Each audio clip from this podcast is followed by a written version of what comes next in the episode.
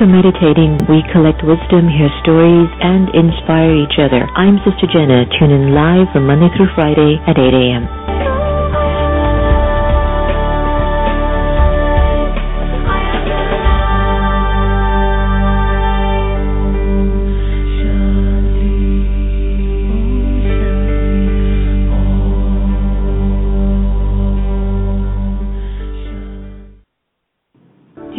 power up your day? Are you feeling overwhelmed?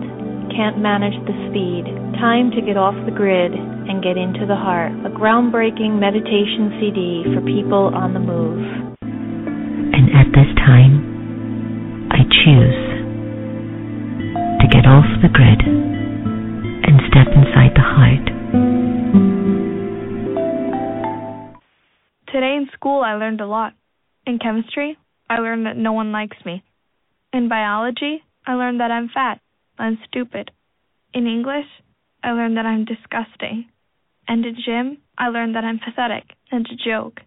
The only thing I didn't learn in school today is why no one ever helps. Kids witness bullying every day. They want to help, but they don't know how. Teach them how to stop bullying and be more than a bystander at stopbullying.gov. A message from the Ad Council. Take a break, breathe.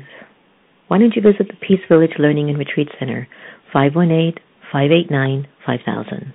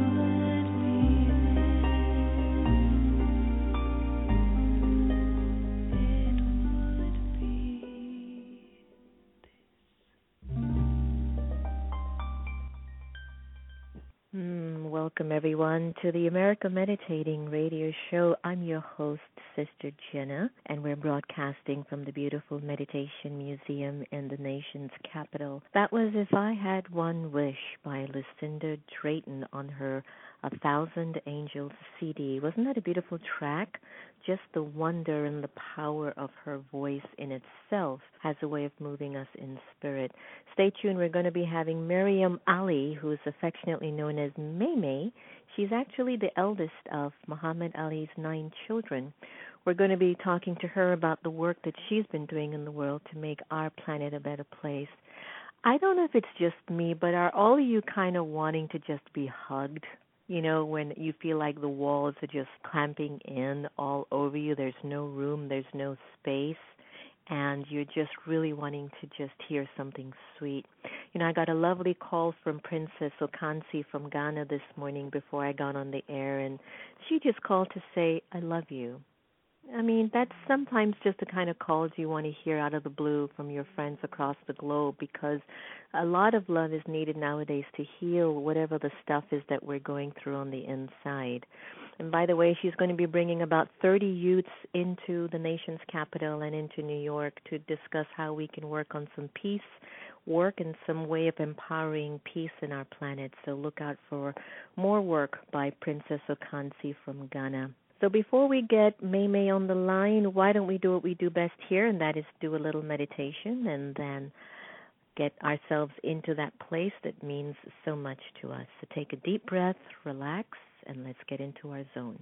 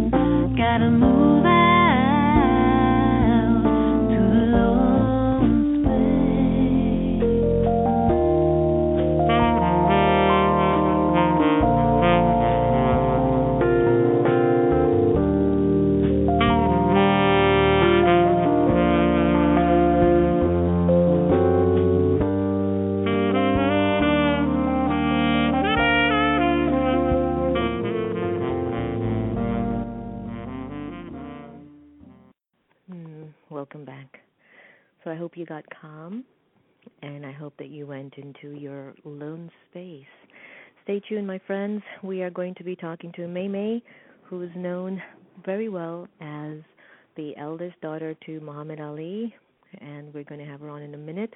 Now let's hand the phone lines over to our beloved Sister Gita, who will share with us one of her very special readings today.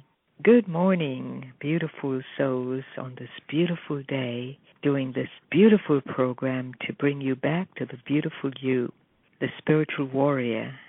The war is between your self awareness and body awareness. So it goes like this some points when you are in soul or self awareness, and the battle between that and the body conscious awareness. When you're soul aware, you feel comfortable inside no matter what happens. Your heart is open and loving. You love yourself. God becomes your best friend. Your confidence and self respect soars. Your future is so bright, you have to wear sunglasses. Animals become your friends and you don't eat them. You conserve your spiritual and physical energy. You are a non violent warrior. When we fall into the body awareness, you feel anxious and uptight. You're grumpy and short tempered.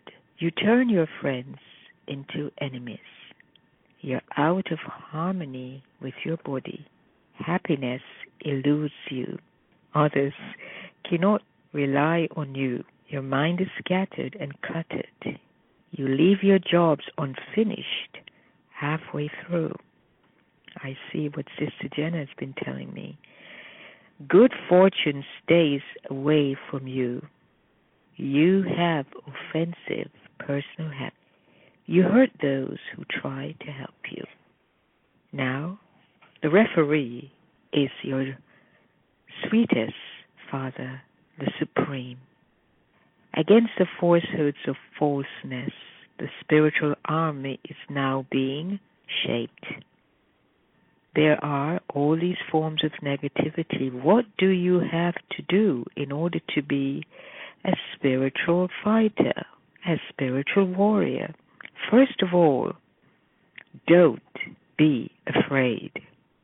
Although these forces of negativity are within the self as well as in the world, faith in your ultimate victory will bring you the strength to face all these challenges. Secondly, pay attention in becoming virtuous, not just to remain peaceful, also stay alert Alertness is probably the most important characteristic of a successful spiritual warrior. Everything within this army depends on alertness. Remember, you're fighting against the soul awareness versus the body awareness. So everything depends on alertness promotion, progress, victory, and defeat. If a warrior or a soldier is not alert, he'll be dismissed. If we're not alert on the spiritual stage, we will separate ourselves. We will dismiss our soul conscious awareness. So please be alert. Spiritual alertness will help you to recognize negativity as soon as it comes up. Finally, if even only one soul remains alert, there is then safety for many others. So, the battle, spiritual warrior continues with this battle between soul awareness and body awareness. Good luck. Victory is your birthright. Thank you very much. That was very rich and full and absolutely perfect that really helped me, Gita, to really think about a lot of things within my own being. Wow, thank you so much for all of that. Wow. America Meditating Radio Show is proud to welcome Maryum Ali, affectionately known as May May, Maymay is the eldest of Muhammad Ali's nine children, and as a little girl, her father asked her what she thought her purpose in life was. She replied, I want to help people. Maryum's efforts to help people have manifested in a myriad of ways throughout her life. She's performed as a stand up comedian for 12 years in venues across the country, filling rooms with humor and insightful observations of social issues. She's written rap music, released a rap album, graduated magna cum laude with a BA in social work, and has 15 years of experience in delinquency prevention and family development. Fantastic. Maryum is also the author of a children's picture book about her father titled I Shook Up the World The Incredible Life of Muhammad Ali. And she's a spokesperson for Team Parkinson and the Parkinson's Unity Walk. Over the years, Maryum has appeared on many television networks, including CNN, MSNBC, and now we have on the America Meditating Radio Show. May May, thank you for joining us today. Really proud of the work that you're doing. Thank you for having me. It's an honor to be on your show. I just got a text message from Princess Okansi who said that in Ghana they gave your father land when he visited. How sweet is that? Oh well, that's very sweet. Land, huh? I wonder if he still has it and I can go over and stay on it. well, she just mentioned um they're thinking of passing it on to the kids, so you might need to connect to Princess oh, Okansi. Well, you know what? He has nine children, so it's going to be a, you know a lot of little plots there. Well, you know what? There's always a lot to go around, so let's just do everything peacefully. Father has a larger than life legacy, and it's never easy being brought up in a family with such um such exposure, you know, and and such opportunities as well. So sometimes the expectations on you are higher than you might even think for it, you know, yourself. What is the most important life lesson that you've learned from your father thus now, and what are you most proud of? Well, you know, my father, you know, he's a world traveled man, legendary boxer. You know, he's done he's been a, a uncle and dad and brother to many through television. People walk up to me all the time and say how much they love him and have been inspired by him. And with all of his accomplishments, um, what he taught me the most was to protect my spirit. There's the, a film out about him, I Am Ali, where we feature him in a lot of ways as a father and I talk about that in the film. And it, you know, you would think he would say, you know, teach you how to fight or teach you how to, you know, be confident. He taught us all those things, but the spirituality part was my my fondest memories of my father. And um mm. I think that speaks to why he is so loved by so many people and and his fame kind of transcends a lot of religion and and and you know cultures and different nationalities. I've traveled with him and to see so many people love him. I mm think that's his spiritual side, and and that's what he always taught us. No matter you know what you're what's going on with you in your life, protect your prayers, protect your faith and your spirit. And and and I'm not just saying that because I'm on your show. I, if you've seen me on interviews about my father, I always talk about this about him. Mm-hmm. So that really is what I, I take from my dad more than anything.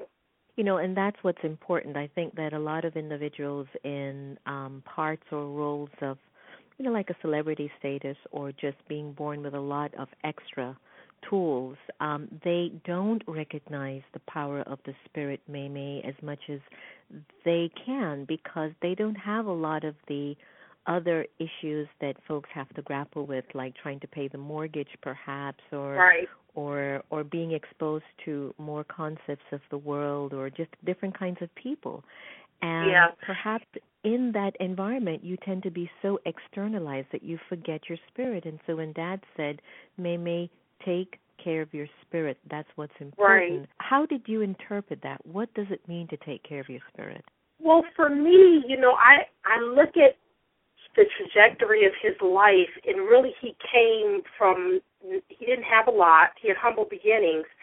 He had to be spiritually strong to even weather the storms he weathered through his career. You know, the whole world was against him at one point. Um, and I and so he had to be in tune with himself to even you know, go up against the United States government, not going to Vietnam War, and saying he was the greatest when everyone told him he wasn't. I mean, he there are so many lessons. So when I look at that part of his life, you know, in, in your darkest moments, or you get a little depressed, and we all do, you know, we all have moments of that.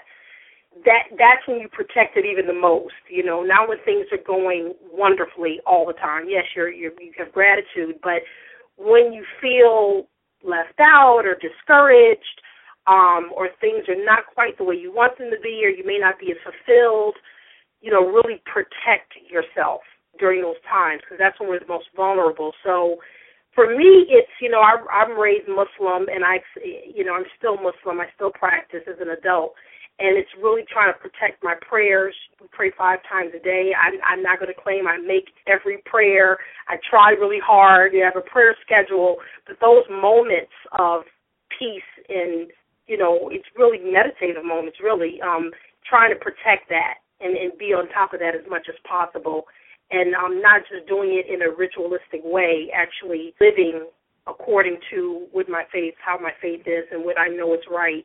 So I mean that is so easy to get caught up in you know life and you know I live in LA. It's a big city. There's traffic. You know you're working on projects. You know so easy to you know forget.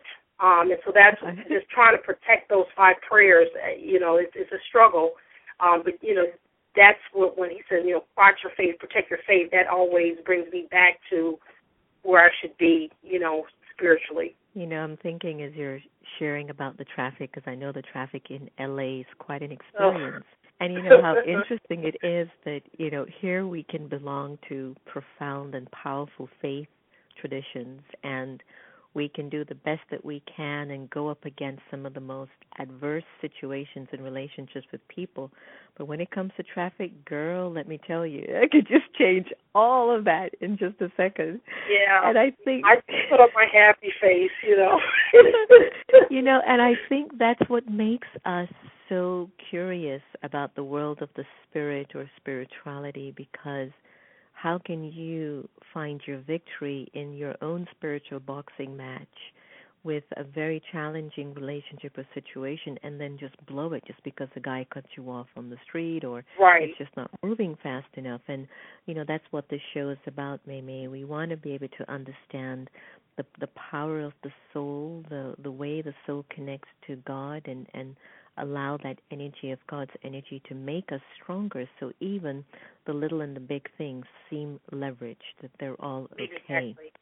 I want to talk about your book, um, I Shook Up the World. Why did you decide to write it for children in particular, and what did you hope for them to take away from the book? Well, I wrote that book in 2003, actually, um, and I I had seen a lot of children's books about my dad, not not many, a few, and I was working with kids at the time. I was in college and working at a, a center where they had all ages from toddlers all the way up to high school kids. And when I had to work with the little kids and read stories to them, sometimes they would get bored with the book.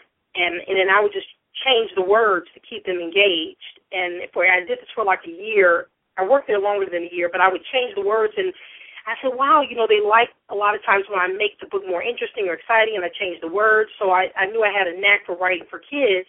And all the books I saw about my father, they really didn't, he really didn't exude his whole personality. Like, you know, the spiritual side, the father side, the the funny side, how humorous he was, and I and I said, wow, it would be so great to teach children the lessons that could be learned and and a lot of teachers liked the book because they said, "Wow, you really the kids really get, you know, how to be confident, how to stand up for yourself, how to, you know, always stay motivated. If other people say you can't do it, don't listen to them." I mean, that was my father's mo. He, you know, people were always telling him you won't defeat defeat this opponent or you won't, uh, you can't be who you are, you can't change your name, or his whole life was standing up for himself.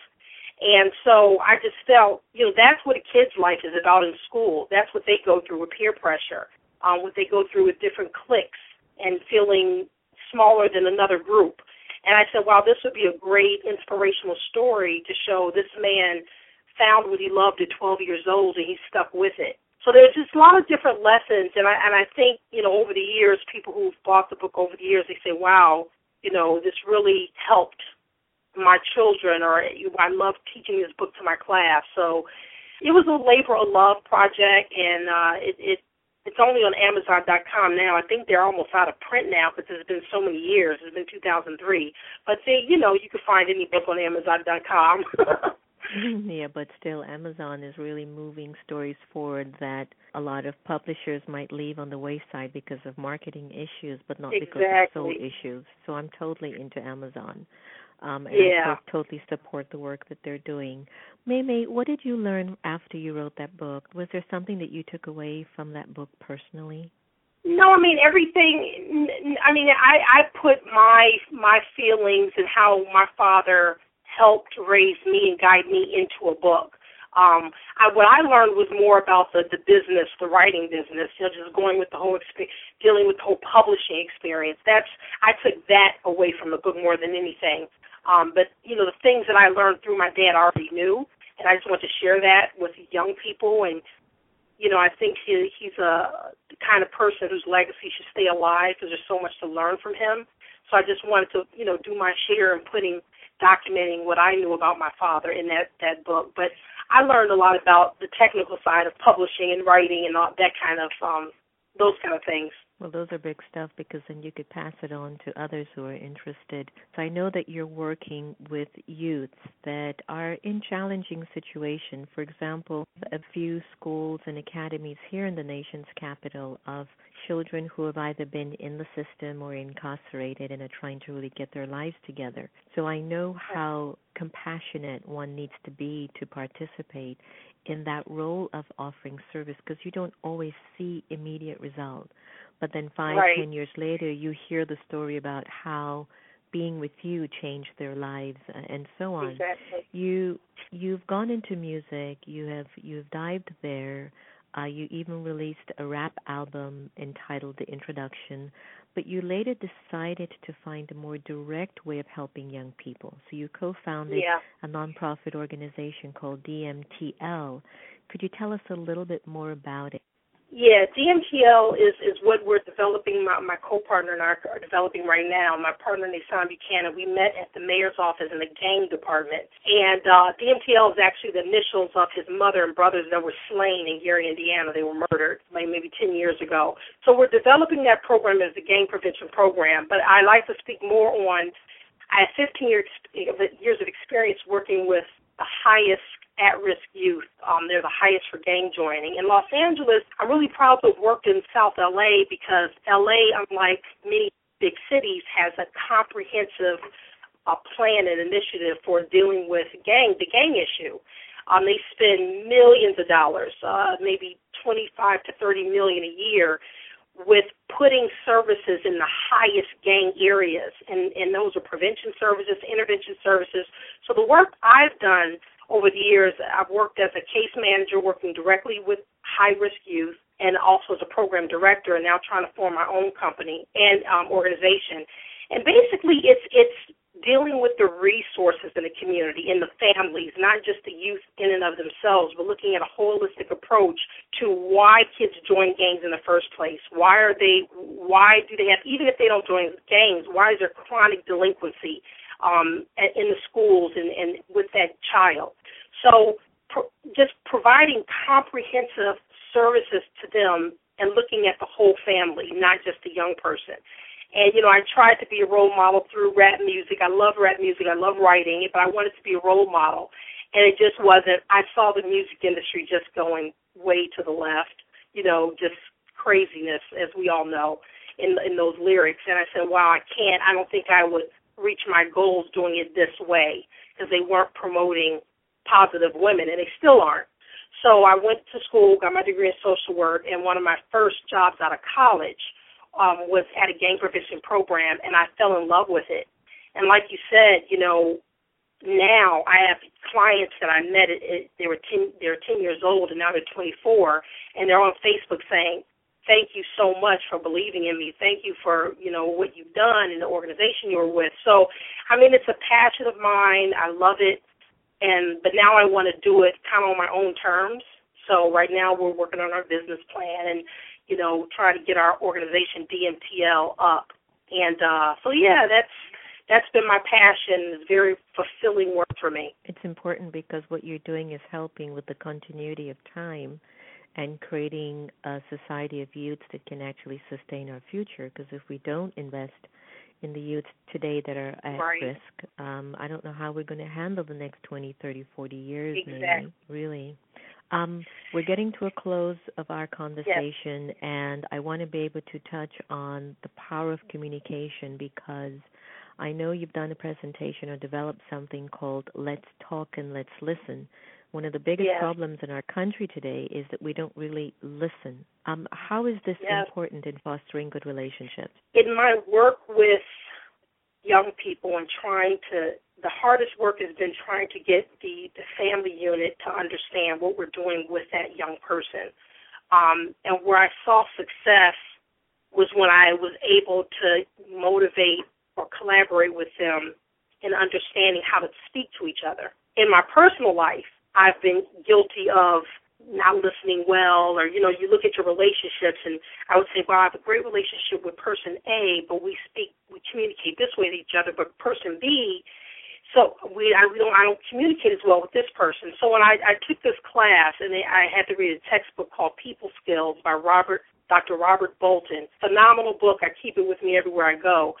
And I really started to understand the barriers to communication and how to really listen to people. And I really applied it in my conversations on the phone with friends, when I was at parties, I applied it to my, you know, whatever setting I was in, I applied it. And I noticed how my personal relationships became stronger and the work that I did with youth and their families became more effective. So I wanted to put together a fun presentation using my comedic background, you know, because people don't want to be just talked to; they want to be engaged and laugh. And so I figured I, I would love to do a presentation and start probably at the college circuit level, and just or organizations about communication styles and listening patterns because it's something that's really not taught in school, and I think it should be mandatory, just like math and English, how to communicate. So yeah, it's Wow. it's that's a it's I'm I'm I'm always studying it. I love it and it's something you always have to be really conscious of. How are you communicating with someone because your tone, I mean, we could have the best intentions in the world trying to advise a friend and it's the way we're advising totally blocks them wanting to even listen to you. And I'm the oldest of nine. So I was always guilty of giving advice and, you know, moralizing and, you know, I mean, and you- you're doing it with a good heart and with good intention, but you're blocking their ears. And and you really have to understand the barriers of communication to know that you're even doing it. So Mhm. it's it's I thought it was a fascinating topic because I I didn't I didn't get that before. So there are like eleven to twelve major barriers that most people aren't even aware of. Wow, that's interesting because one of our quotes in the Brahma Kumaris is speak less, speak sweetly, and speak softly. And then people can actually hear what you're saying. Um, I've got to let you go, but I need you to tell me a little bit about being the spokesperson for Team Parkinson and what do you need the public to understand about Parkinson's disease and how can they help?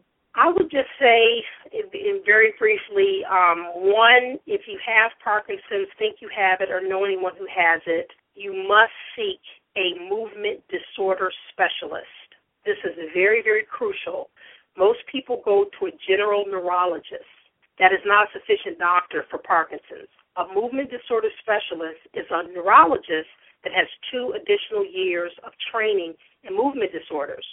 So a regular general neurologist is not going to be the best doctor for you. And many people who are going through unnecessary issues with their Parkinson's or may not know they have it, it's happening because they don't have a movement disorder specialist. That's number one. Number two is there's so much information about Parkinson's now online, and the symptoms are so varied and layered, and they change over time. You have to understand the disease itself.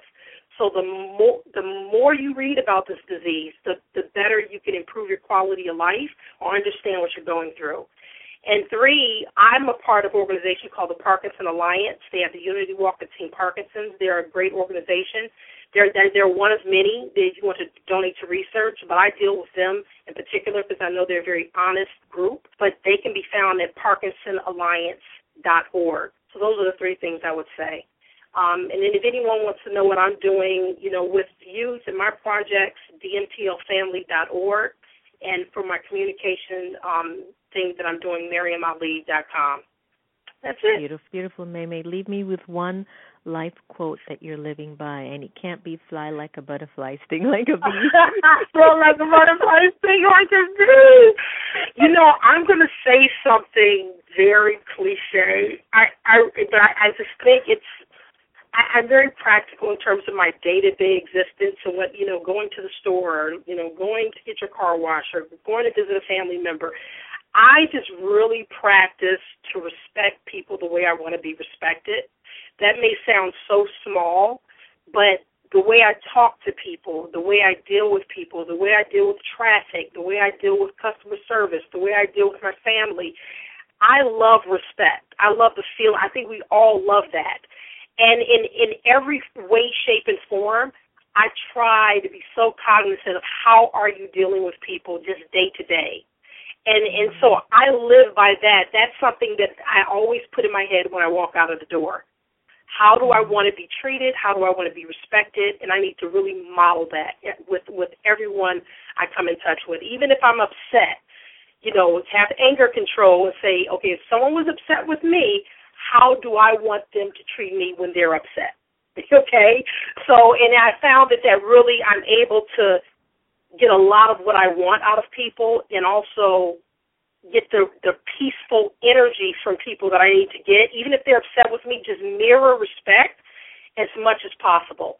Um, and I get a lot of apologies too, because people will be, oh, you know, I'm sorry I went off on you. You're being very kind. I'm sorry I yelled at you, because I'm still trying to treat them a certain way, despite how they're treating me. So if I can maintain that, I had a great day.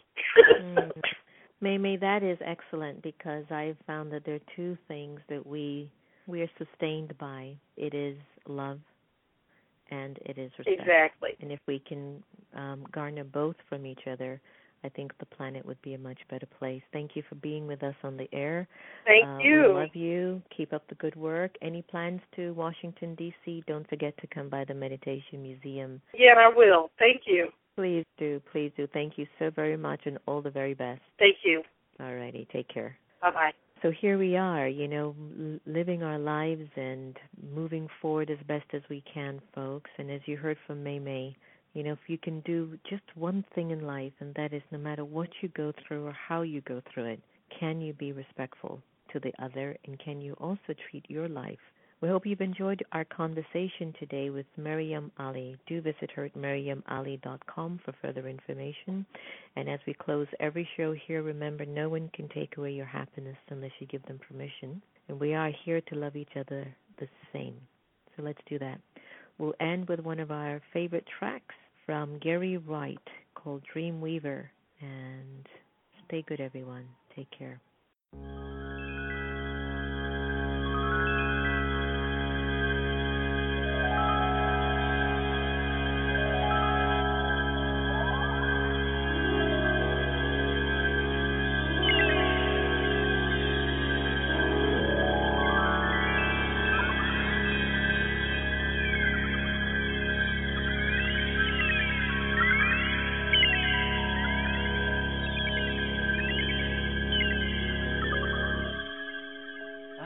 just close.